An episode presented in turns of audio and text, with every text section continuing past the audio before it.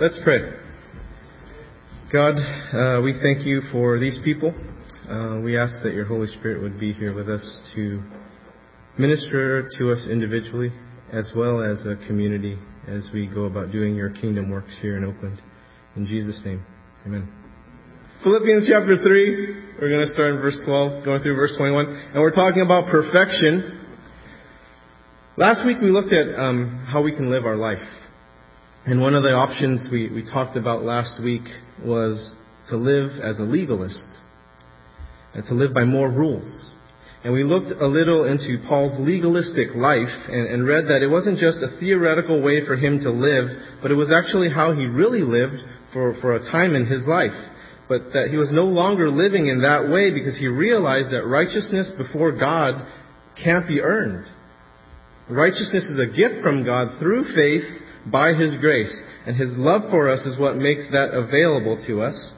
Jesus dying on the cross did the work of justification for us, of being forgiven from all of our sin by believing in Jesus, and Jesus resurrecting from the dead, giving us hope for a changed life, a regenerated and spiritually renewed life.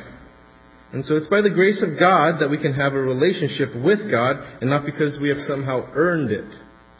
We can falsely deliver this gospel, and I think that oftentimes Christians do, if we attach this idea that we can earn righteousness. There are Christians who have presented a, the gospel in such a way that people feel they have, they have to have everything right in their life be, before they can have a relationship with Jesus. That's so not true. You don't have to have everything just right to have a relationship with Jesus. That's why He died for you. His death on the cross was enough. He did it. It's done. And so I'm not saying that it's all right to compromise yourself with sin, but sometimes Christians present a gospel as if Christ's death wasn't enough to cleanse people of their sins when His grace is sufficient. And Paul knew that because if anyone could boast about themselves, about what their credentials were or how life was lived, it was him. Right? In the first part of chapter 3 of Philippians. It was a Hebrew of Hebrews, circumcised the eighth day, uh, tribe of Benjamin, all these different things. And he was saying, That's me. I got all the credentials. I lived it. I'm blameless. But Paul knew it was all because of God's grace. And today we're going to go uh, look at Paul, um, at what, what Paul will be pointing us to by building on what we shared last week. And we're also going to be looking at a life on the other side of the spectrum, swinging it the other way, a life without laws. To live a life how we want to, based on how we feel and what we like doing. And Paul has written this letter to address, address both lifestyles. Last week was one of legalism, and we're going to look at the pendulum uh, shift and look at life without laws and um, living according to our appetites, living according to our flesh. So let's start with a couple of verses from last week's message, starting in verses 10 and 11, actually just those two verses. That I may know him and the power of his resurrection and the fellowship of his sufferings, being conformed to his death, if by any means I may attain to the resurrection from the dead. Paul is writing that he wants a new life that comes from the resurrection of the dead. And he wants to completely die to his sin and come out a new creation with a changed life to die to himself and to become a regenerated person.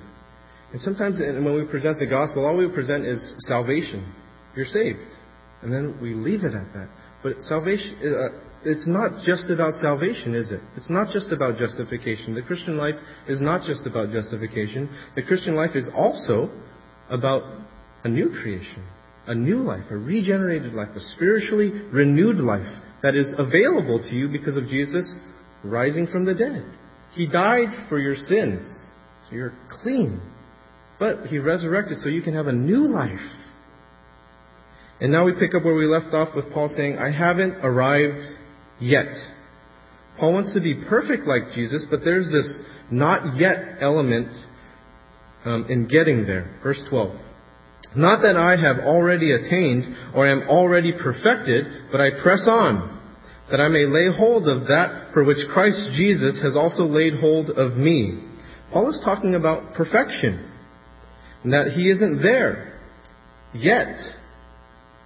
And we did a study on the Sermon on the Mount a few months ago, and I don't think any of us can say we live our lives exactly how it's laid out there, can we?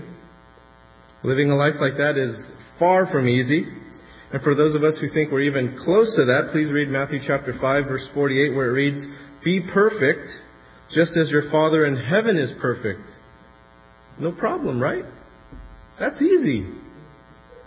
And some may argue that the word perfect isn't uh, translated correctly, that it should be something more along the lines of mature. But that isn't easy either, is it? Be mature just as your Father in heaven is mature? No matter what you put in there, it's going to be tough. And impossible, actually. Right? And this is an impossible standard. But it's the only good and acceptable standard. Perfection. What does perfection look like? No, it's not the boy or girl that you're interested in, like, oh, he's perfect. Hmm. It looks like Jesus. Totally out of our reach right now, like some of the boys and girls that you're attracted to. But, but something Paul is reaching for. Right? And, and, and the way we get there is we press on. We, we run a race that isn't over yet. But as we continue running, we get closer to the finish where, where there's a prize at the end of that. And Paul could have been questioning why God threw him down at the road, uh, road to Damascus, but whatever the reasons were, Paul wanted to lay hold of the reasons. He wanted to understand them, to grab on and, and fall in line with God's purposes, which we learned from last week's uh, message, includes suffering. It includes suffering, and it includes totally dying to ourselves so that we may fully live because of Christ's resurrection power. And this can be pretty frustrating, can't it? Right? But, but, but Paul grabs on. He lays hold of that which Christ Jesus has also laid hold of. Romans chapter 8 verse 29. For whom he foreknew, he also predestined to be conformed to the image of his Son. God lays hold of us to make us into the image of his Son to be perfect like Jesus. This is the only goal worth shooting for. But how do you go after such a lofty goal? How do you go after a goal that is impossible to reach? You can't reach it yet. But every step you take towards that goal now is the best step you can possibly take. And you won't reach it in your lifetime. There's a not yet element to this, but you can get closer. And John Wesley, uh, who was a great evangelist, and he believed that we could be perfect even though he believed that he wasn't perfect. And I remember when, when I was a teenager, my dad uh, was having a discussion with another Christian man who, who came from a Wesleyan tradition. And he was a pastor. He was actually uh, the pastor that kind of led our youth group. And, um, and I, I was playing like Monopoly in the youth room with my friends. And um, I didn't hear their conversation until my dad asked this guy if he thought he was perfect. And I was like, oh, a perfect man? I want to meet him. And and my ears perked up, and I wanted to see the perfect man. I saw it was my pastor guy, and I was like, wow, that's not him. And so, but then my, my dad asked, asked him if he no longer sinned, and he said, no, I don't. I said, wow, I had no idea Jesus was Chinese. and then, then my dad, um, my dad asked if to speak to his wife so that he could ask her if, if he was perfect.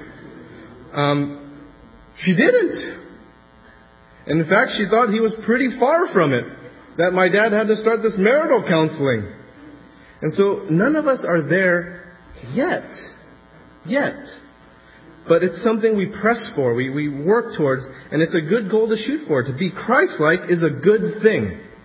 Anything less than perfection is not Jesus. Jesus is perfection. And, and we know we aren't going to be perfect, but shooting for it is good even though it's out of our reach in our lifetime. And there's a not yet element to it. We, we work towards it, and the goal is worth shooting for. The goal right now is not to be there, but it's to get there.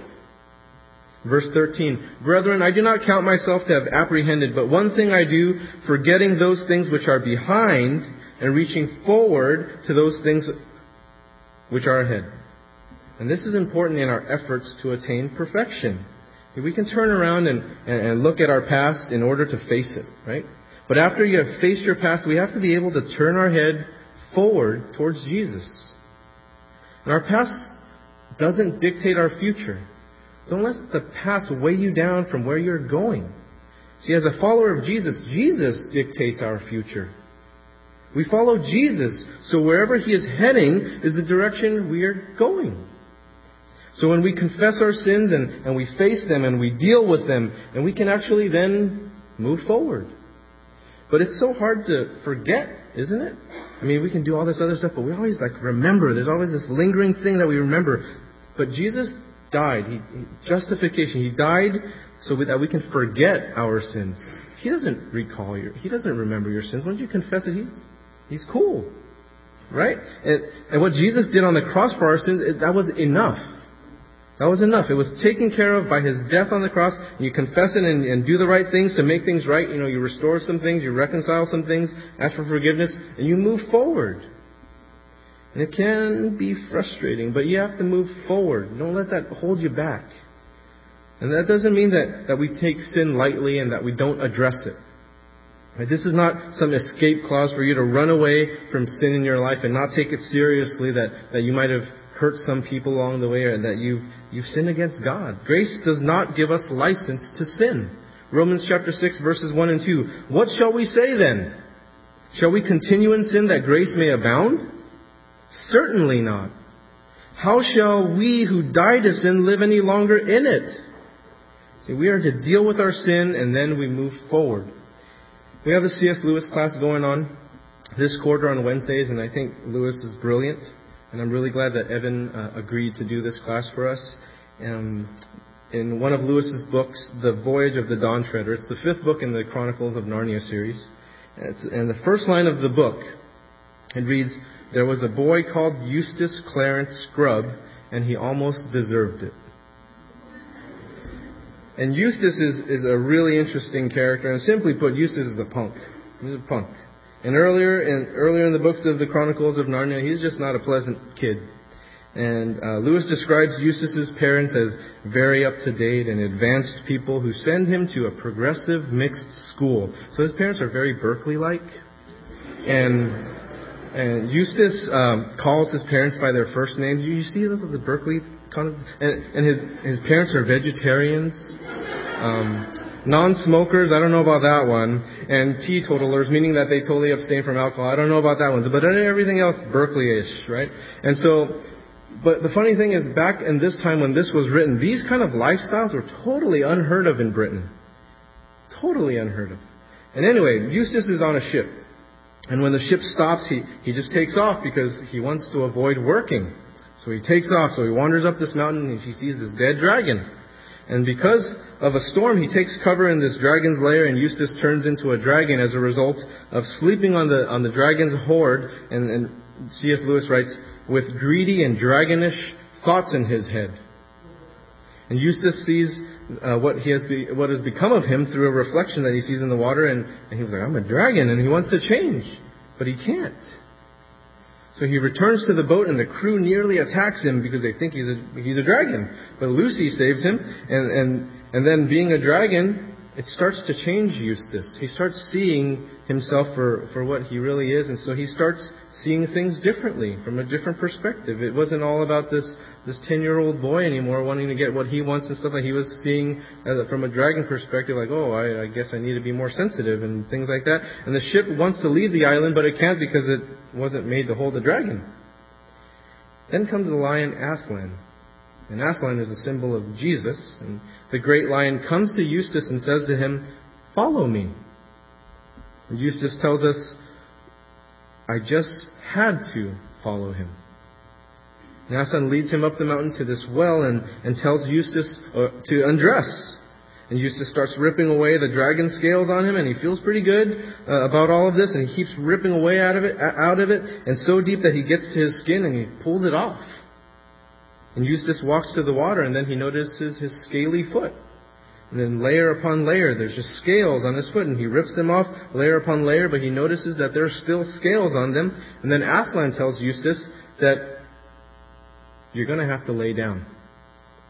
And Eustace trusts Aslan, he lays down, and Aslan starts ripping away the scales. And Eustace explains, the first rip was so deep it seemed to go right to my heart.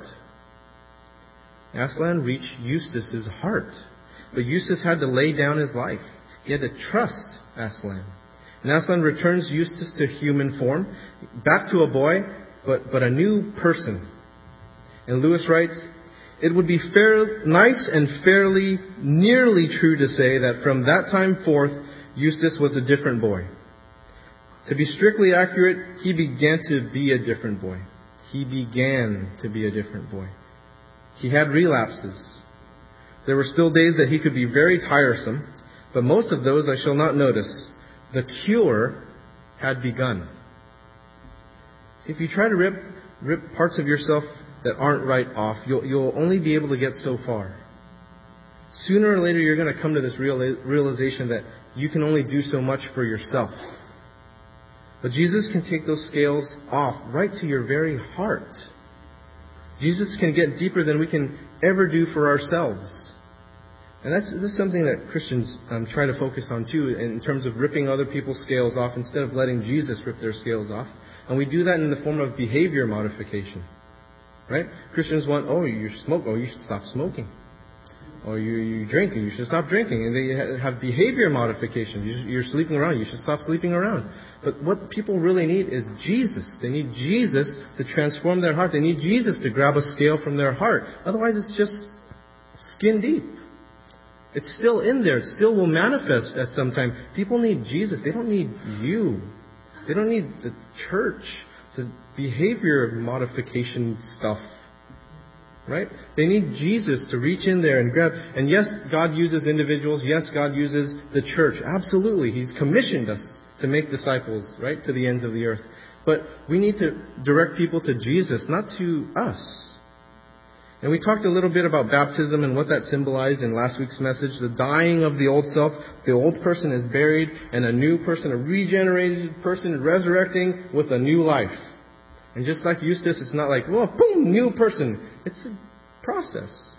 It started, right? It, it, it starts to begin. The cure has begun. And today I'd like to talk about uh, communion. With communion, we have a covenant from Jesus that He will give us a new heart. He will put the Holy Spirit in us and give us a new spirit so that we'll be able to follow Him. And it's not about following laws and having a legalistic life. The laws won't lead us to righteousness. Paul told us that. Right? Neither will following our appetites, doing whatever we desire. It's about following Jesus. And it's not just about salvation. It's about salvation and following Him for a regenerated life to move closer to perfection, to be more like Him, to be more Christ-like, to be more like Jesus, step by step. And, and communion is this constant reminder to remember.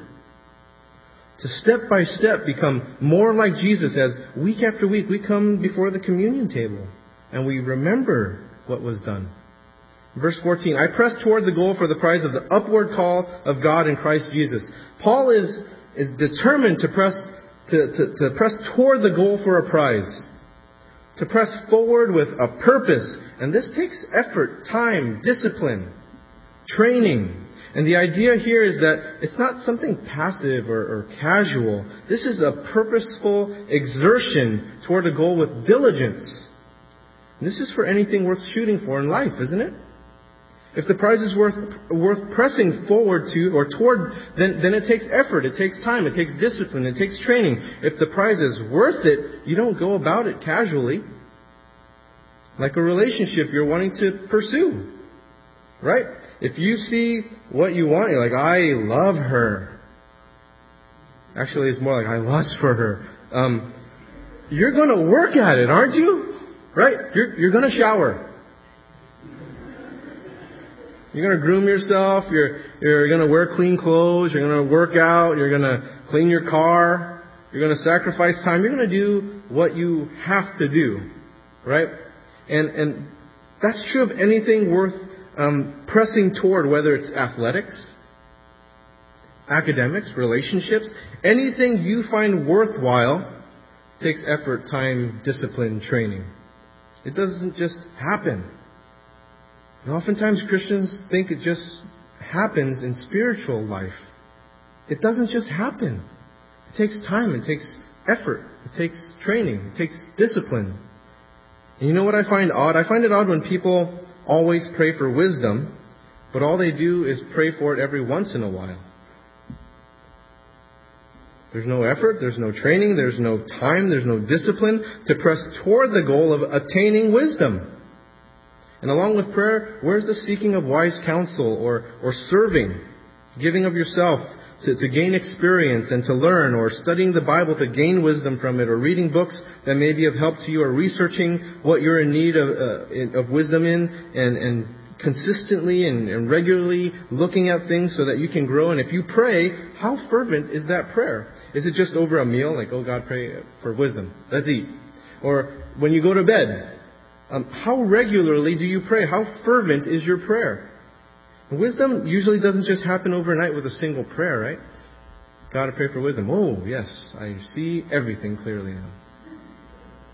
It's, it's not often that God just plops it into our brain in our sleep, right? Lord, pray for wisdom, and you wake up and I'm wise. I'm wise now. It's if it's something you want, you have to press toward that goal. Yes, God's grace is a gift and it's sufficient, but it's not cheap. Where's the effort? Where's the time? Where's the discipline? Where's the training? Let's not live as though grace is cheap. Verse 15. Therefore let us, as many as are mature, have this mind. And if anything, you think otherwise, God will reveal even this to you. This is an attitude of a mature believer. To have a mindset that is focused toward the goal being Christ-like, being perfect. And if you think otherwise, God will reveal this reality to you. Sooner or later, we will all be shown the truth, right? We're all going to die. You'll be shown the truth.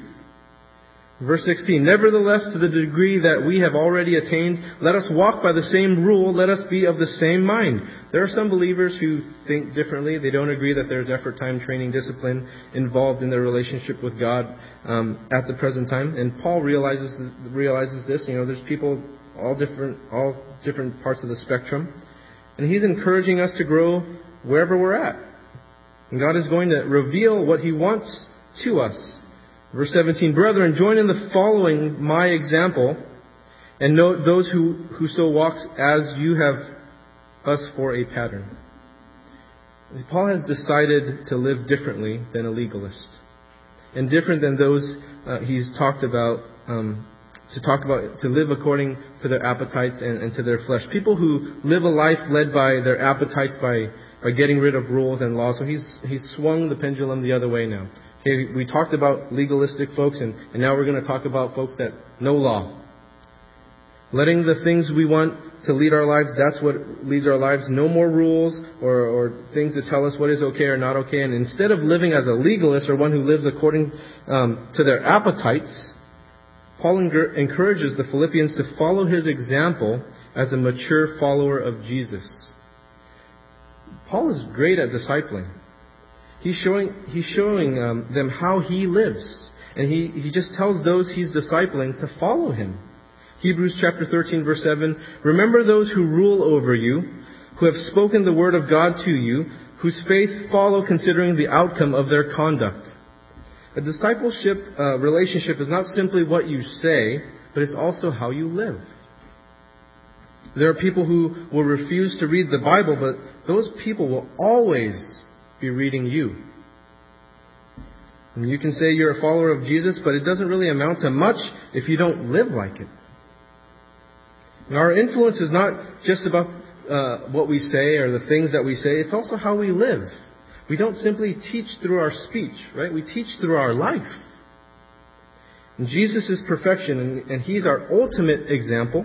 And while that is true, there are also verses in the Bible that encourage us to look at saints who walk before us, as Paul encouraged us to look at those who so walk and, and to look at their lives. James chapter 5, verses 10 and 11. My brethren, take the prophets who spoke in the name of the Lord as an example of suffering and patience. Indeed, we count them blessed who endure. You have heard of the perseverance of Job and seen the end intended by the Lord, and the Lord is very compassionate and merciful. So here we have the prophets and Job as examples to follow. And we can learn through people in the Bible as well as people who are further along in their relationship with Jesus who are among us. And we see how Paul discipled Titus and Timothy and encouraged them to continue what he had done for them. Titus chapter 2 verses 6 through 8. Likewise, exhort the young men to be sober minded, in all things showing yourself to be a pattern of good works, in doctrine showing integrity, reverence, incorruptibility, sound speech that cannot be condemned, that one who is an opponent may be ashamed, having nothing evil to say to you. And to Timothy, he wrote in 1 Timothy chapter 4 verse 12, Let no one despise your youth, but be an example to the believers in word, in conduct, in love, in spirit, in faith, in purity. Who you are speaks so loudly that people can't hear um, a word that you say. There are people out there that, that may know their Bible in their head, but it's very difficult for me to receive from them because I know how they live. There may be truth to what they say, but their testimony makes it difficult for me to receive from them. And they know way more than me. There are a lot of people that know way more than me, spiritually and biblically. But their lifestyle choices, how they treat people, whatever it is, it's hard for me to hear a single word that they say because who they are drowns out their words. I can't hear it. And I'm sure I've been a stumbling block to uh, people receiving the Word of God as well. I'm not perfect. But I am pressing toward the goal. And I've done things to drown out what I say. And if you're one of those people who have a problem hearing from me, can you please just hear two words from me right now? Just take that wall down just for a second. Just two. I'm sorry. I'm sorry.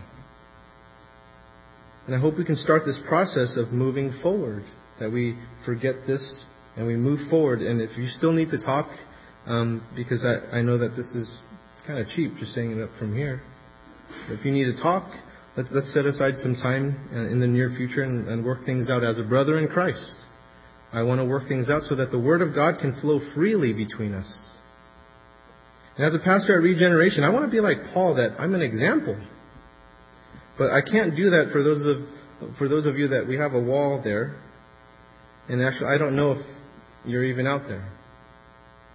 Um, I hope to be like Paul and, and, say in full confidence, like he writes in 1 Corinthians chapter 11, verse 1, imitate me just as I also imitate Christ.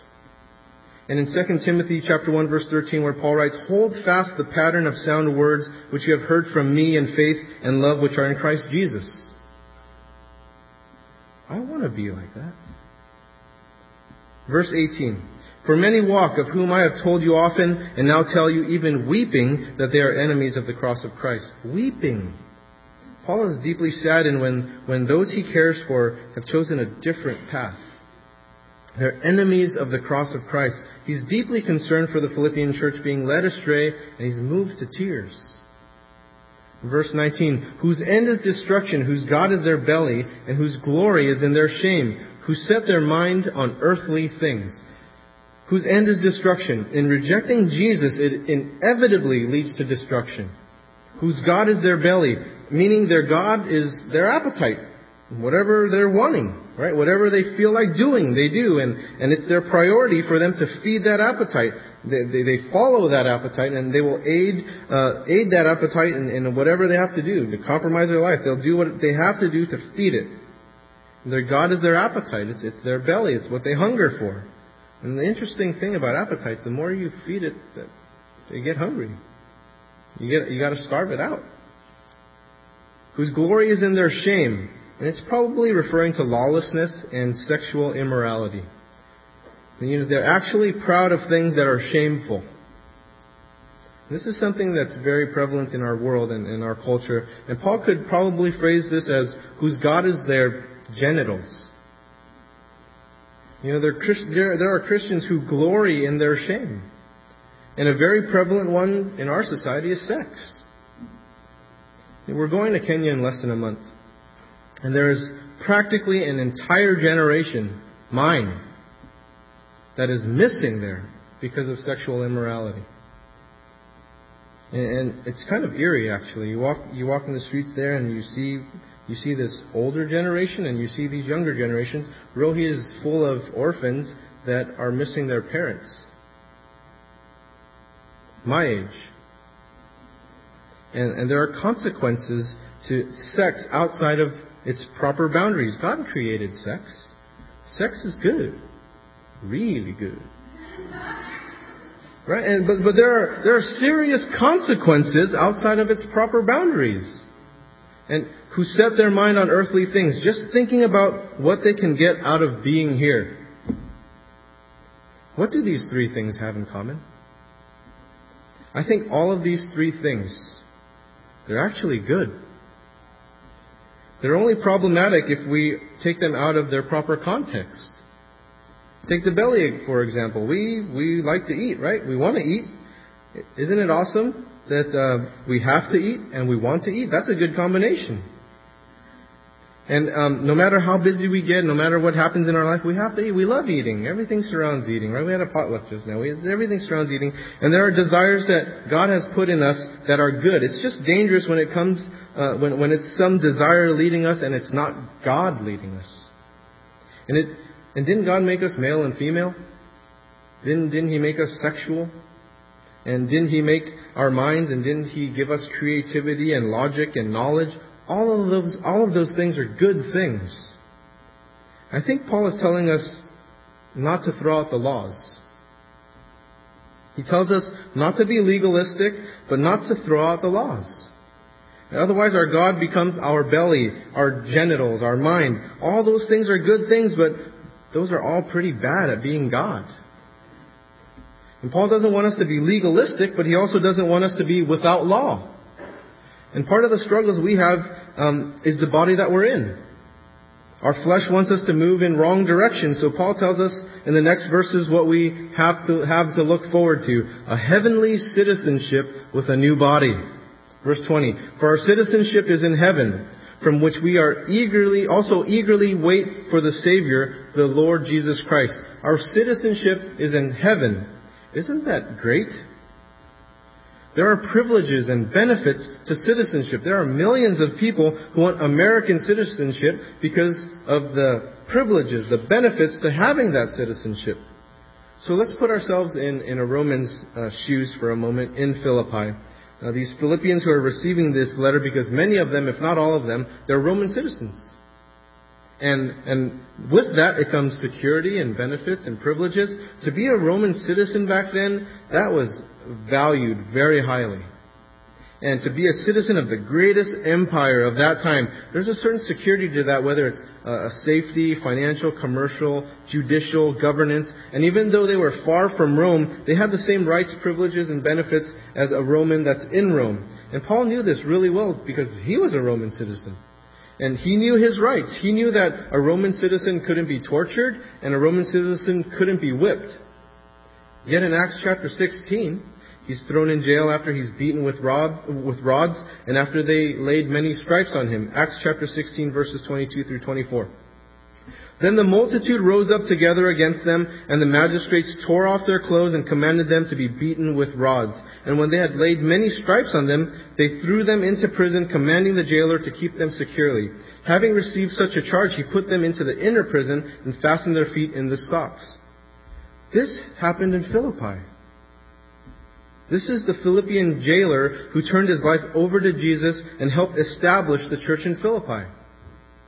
And this is the guy that in verses 33 and 34 took them and washed their stripes, and immediately he and his and all his family were baptized. This is the jailer who brought them into his house. He set food before them, and he rejoiced, having believed in God with all his household. Let's read on in Acts chapter 16, starting in 35. And when it was day, the magistrates sent the officers, saying, Let those men go. So the keeper of the prison reported those words to Paul, saying, The magistrates have sent to let you go. Now therefore depart and go in peace. But Paul said to them, They have beaten us openly. Uncondemned Romans, by the way. And have thrown us into prison. And now do they put us out secretly? No, indeed. Let them come themselves and get us out.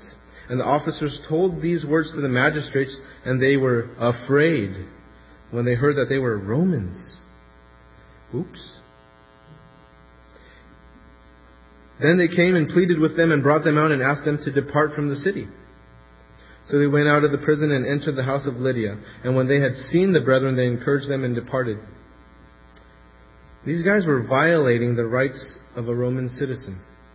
Members of the Roman Empire had privileges. They had rights. You couldn't just arrest them and beat them up and whip them and imprison a Roman citizen and then just release them.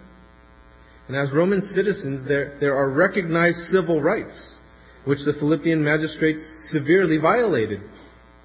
Why didn't Paul throw out that, that he was a Roman citizen before he got beat and whipped? Uh, I think it's because he was obedient to Jesus. I think he was obedient to the Holy Spirit. He knew he was going to suffer for Jesus' sake, right? Philippians chapter 3 verse 10, that I may know him and the power of his resurrection and the fellowship of his sufferings, being conformed to his death. If he didn't allow himself to be mistreated, abused, the, the prison guard and his family wouldn't know Jesus. That family was the start of the Philippian church. And Paul placed his hope in being a citizen of heaven, not a citizen of Rome. And Paul is telling them not to place their hope in Roman citizenship, not in governments, but to put it in being a citizen of heaven, not to rely on the government, to rely on Jesus. They knew that Paul was not just speaking out of theory, because they knew what happened to him when he got beat up and whipped as a Roman citizen. He didn't claim his rights as a Roman. He was focused on his citizenship in heaven. And don't forget that we have privileges and benefits of being citizens of heaven, but we also aren't to forget that we fall under those laws. Right? You get benefits and privileges as an American, but you, you fall under this Constitution. You follow under you fall under those laws. Not that we are to be legalists, but we aren't to live our life according to whatever we want either, right? We're governed by a set of laws, being a citizen of, of this country. Verse 20, from which we also eagerly wait for the Savior, the Lord Jesus Christ. The Roman citizens at Philippi, um, they would eagerly await for uh, a visit from the Roman emperor. And the term Savior was, was a title that Caesar would have. Julius Caesar was declared to be the universal Savior of mankind in, in 48 BC. And then it became a common title for ruling Caesars thereafter. And it was also common for Caesar to have a title of Lord. So maybe Paul is, is kind of playing on this nationalistic pride and substituting that nationalistic pride of Roman citizenship with, with that of kingdom pride, of, of citizenship of heaven. For a citizen of heaven to eagerly await for our Lord, Jesus Christ, for our Savior, Jesus Christ. Not to wait for Caesar, but to await eagerly for Jesus, the true Lord and Savior. Not for a government to rescue us from a bad economy or a stimulus package to rescue us. We, we depend on Jesus, not on, on some individual or some governance.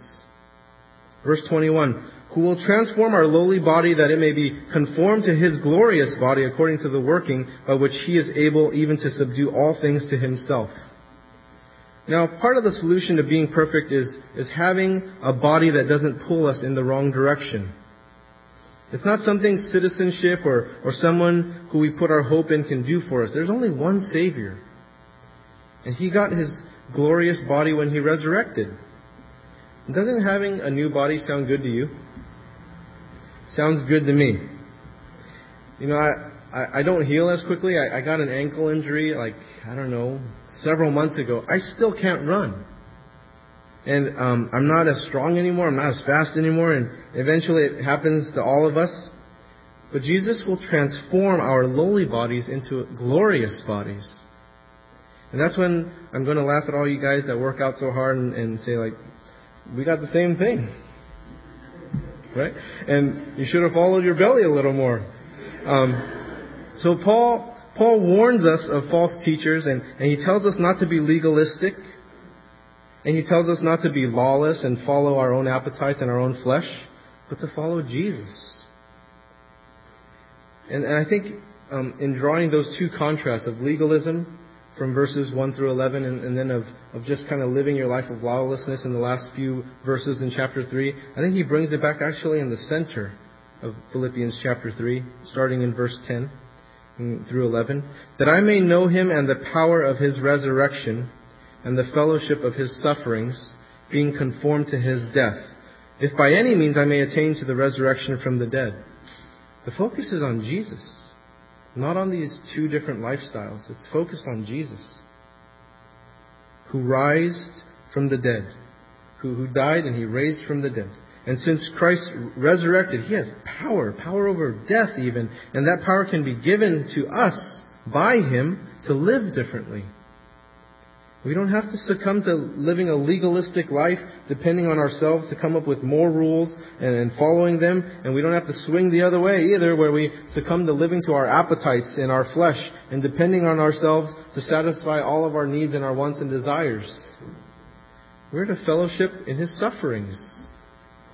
To die to ourselves and to know Jesus and the power of His resurrection. We can depend on Him. We can trust Jesus with our life who makes us perfect. Let's pray.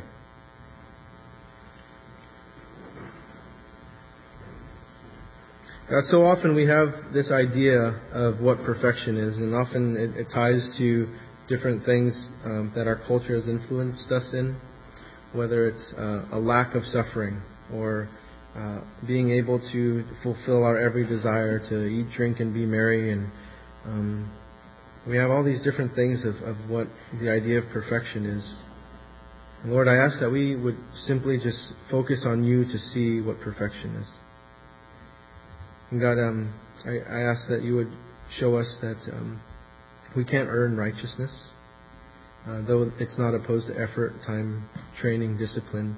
Um, we, we want to be used by you here.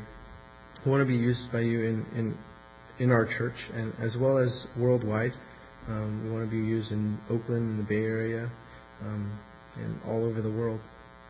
And God, we uh, um, we just ask that you would do that. And whatever's holding us back, whether it's a, um, a lack of humility or a lack of repentance or anything like that, I ask God that you would you would show us.